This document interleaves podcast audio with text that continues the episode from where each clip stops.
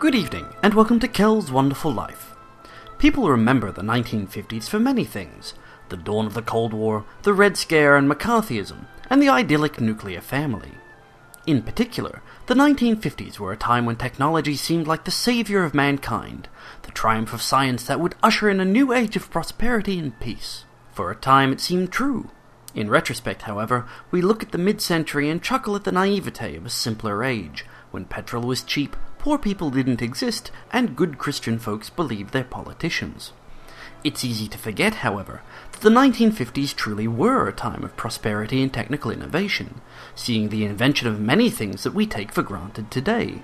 For example, power steering, VCRs, the answering machine, the barcode, cling wrap, the wireless TV remote, radial tires, the transistor radio, credit cards, the oral contraceptive, Teflon pans, color TV, diet soft drink, McDonald's restaurants, whiteout, the digital synthesizer, the hula hoop, superglue, the Barbie doll, the first commercial computer, Mr. Potato Head, built-in camera flash, the microwave oven, the computer hard disk, Velcro, the black box flight recorder, AA batteries, the hovercraft, stereo recording, the snowmobile, the Yahtzee Risk and Diplomacy board games, and instant iced tea.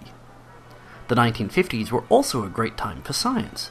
The decade saw the invention of the silicon chip, the artificial satellite, the pacemaker, antihistamines, optical fiber, Fortran, COBOL, and the transistor computer, the laser, the nuclear reactor, the heart-lung machine, the solar cell, the kidney transplant, the polio vaccine, diagnostic ultrasound, and the industrial robot. The pure sciences discovered the structure of DNA, antiprotons, neutrinos, Earth's magnetosphere, and the enumeration of human chromosomes. In the course of the decade, superconductivity was also theorized, NASA was formed, and dogs and monkeys were shot into space. Of course, the 1950s were also a period of great fear.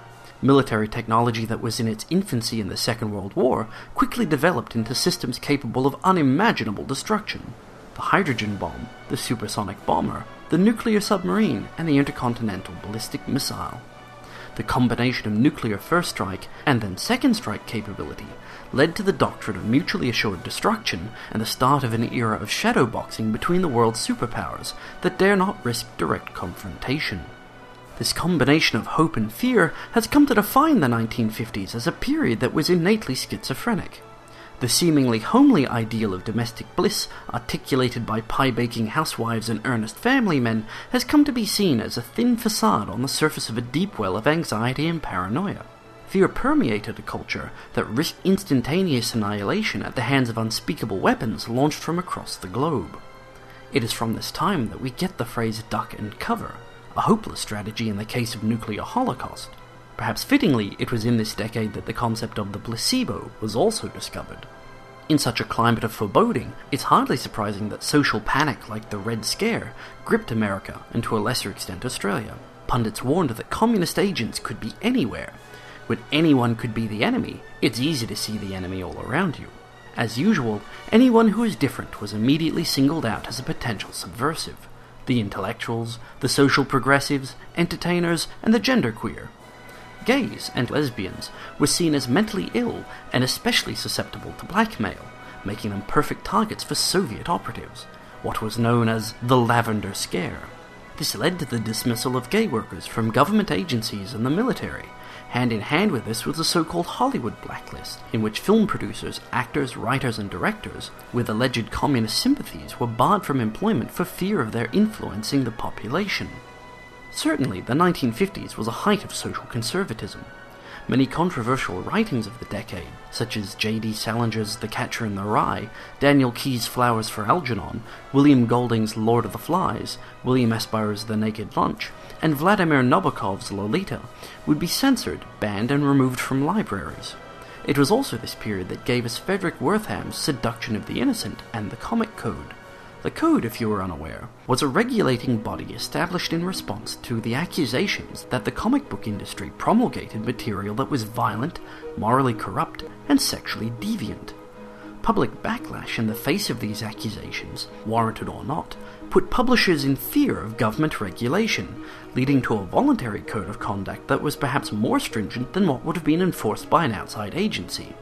Consequently, Comic Code publications self censored, removing portrayals of excessive violence, supernatural monsters, horror, and sexual and adult themes.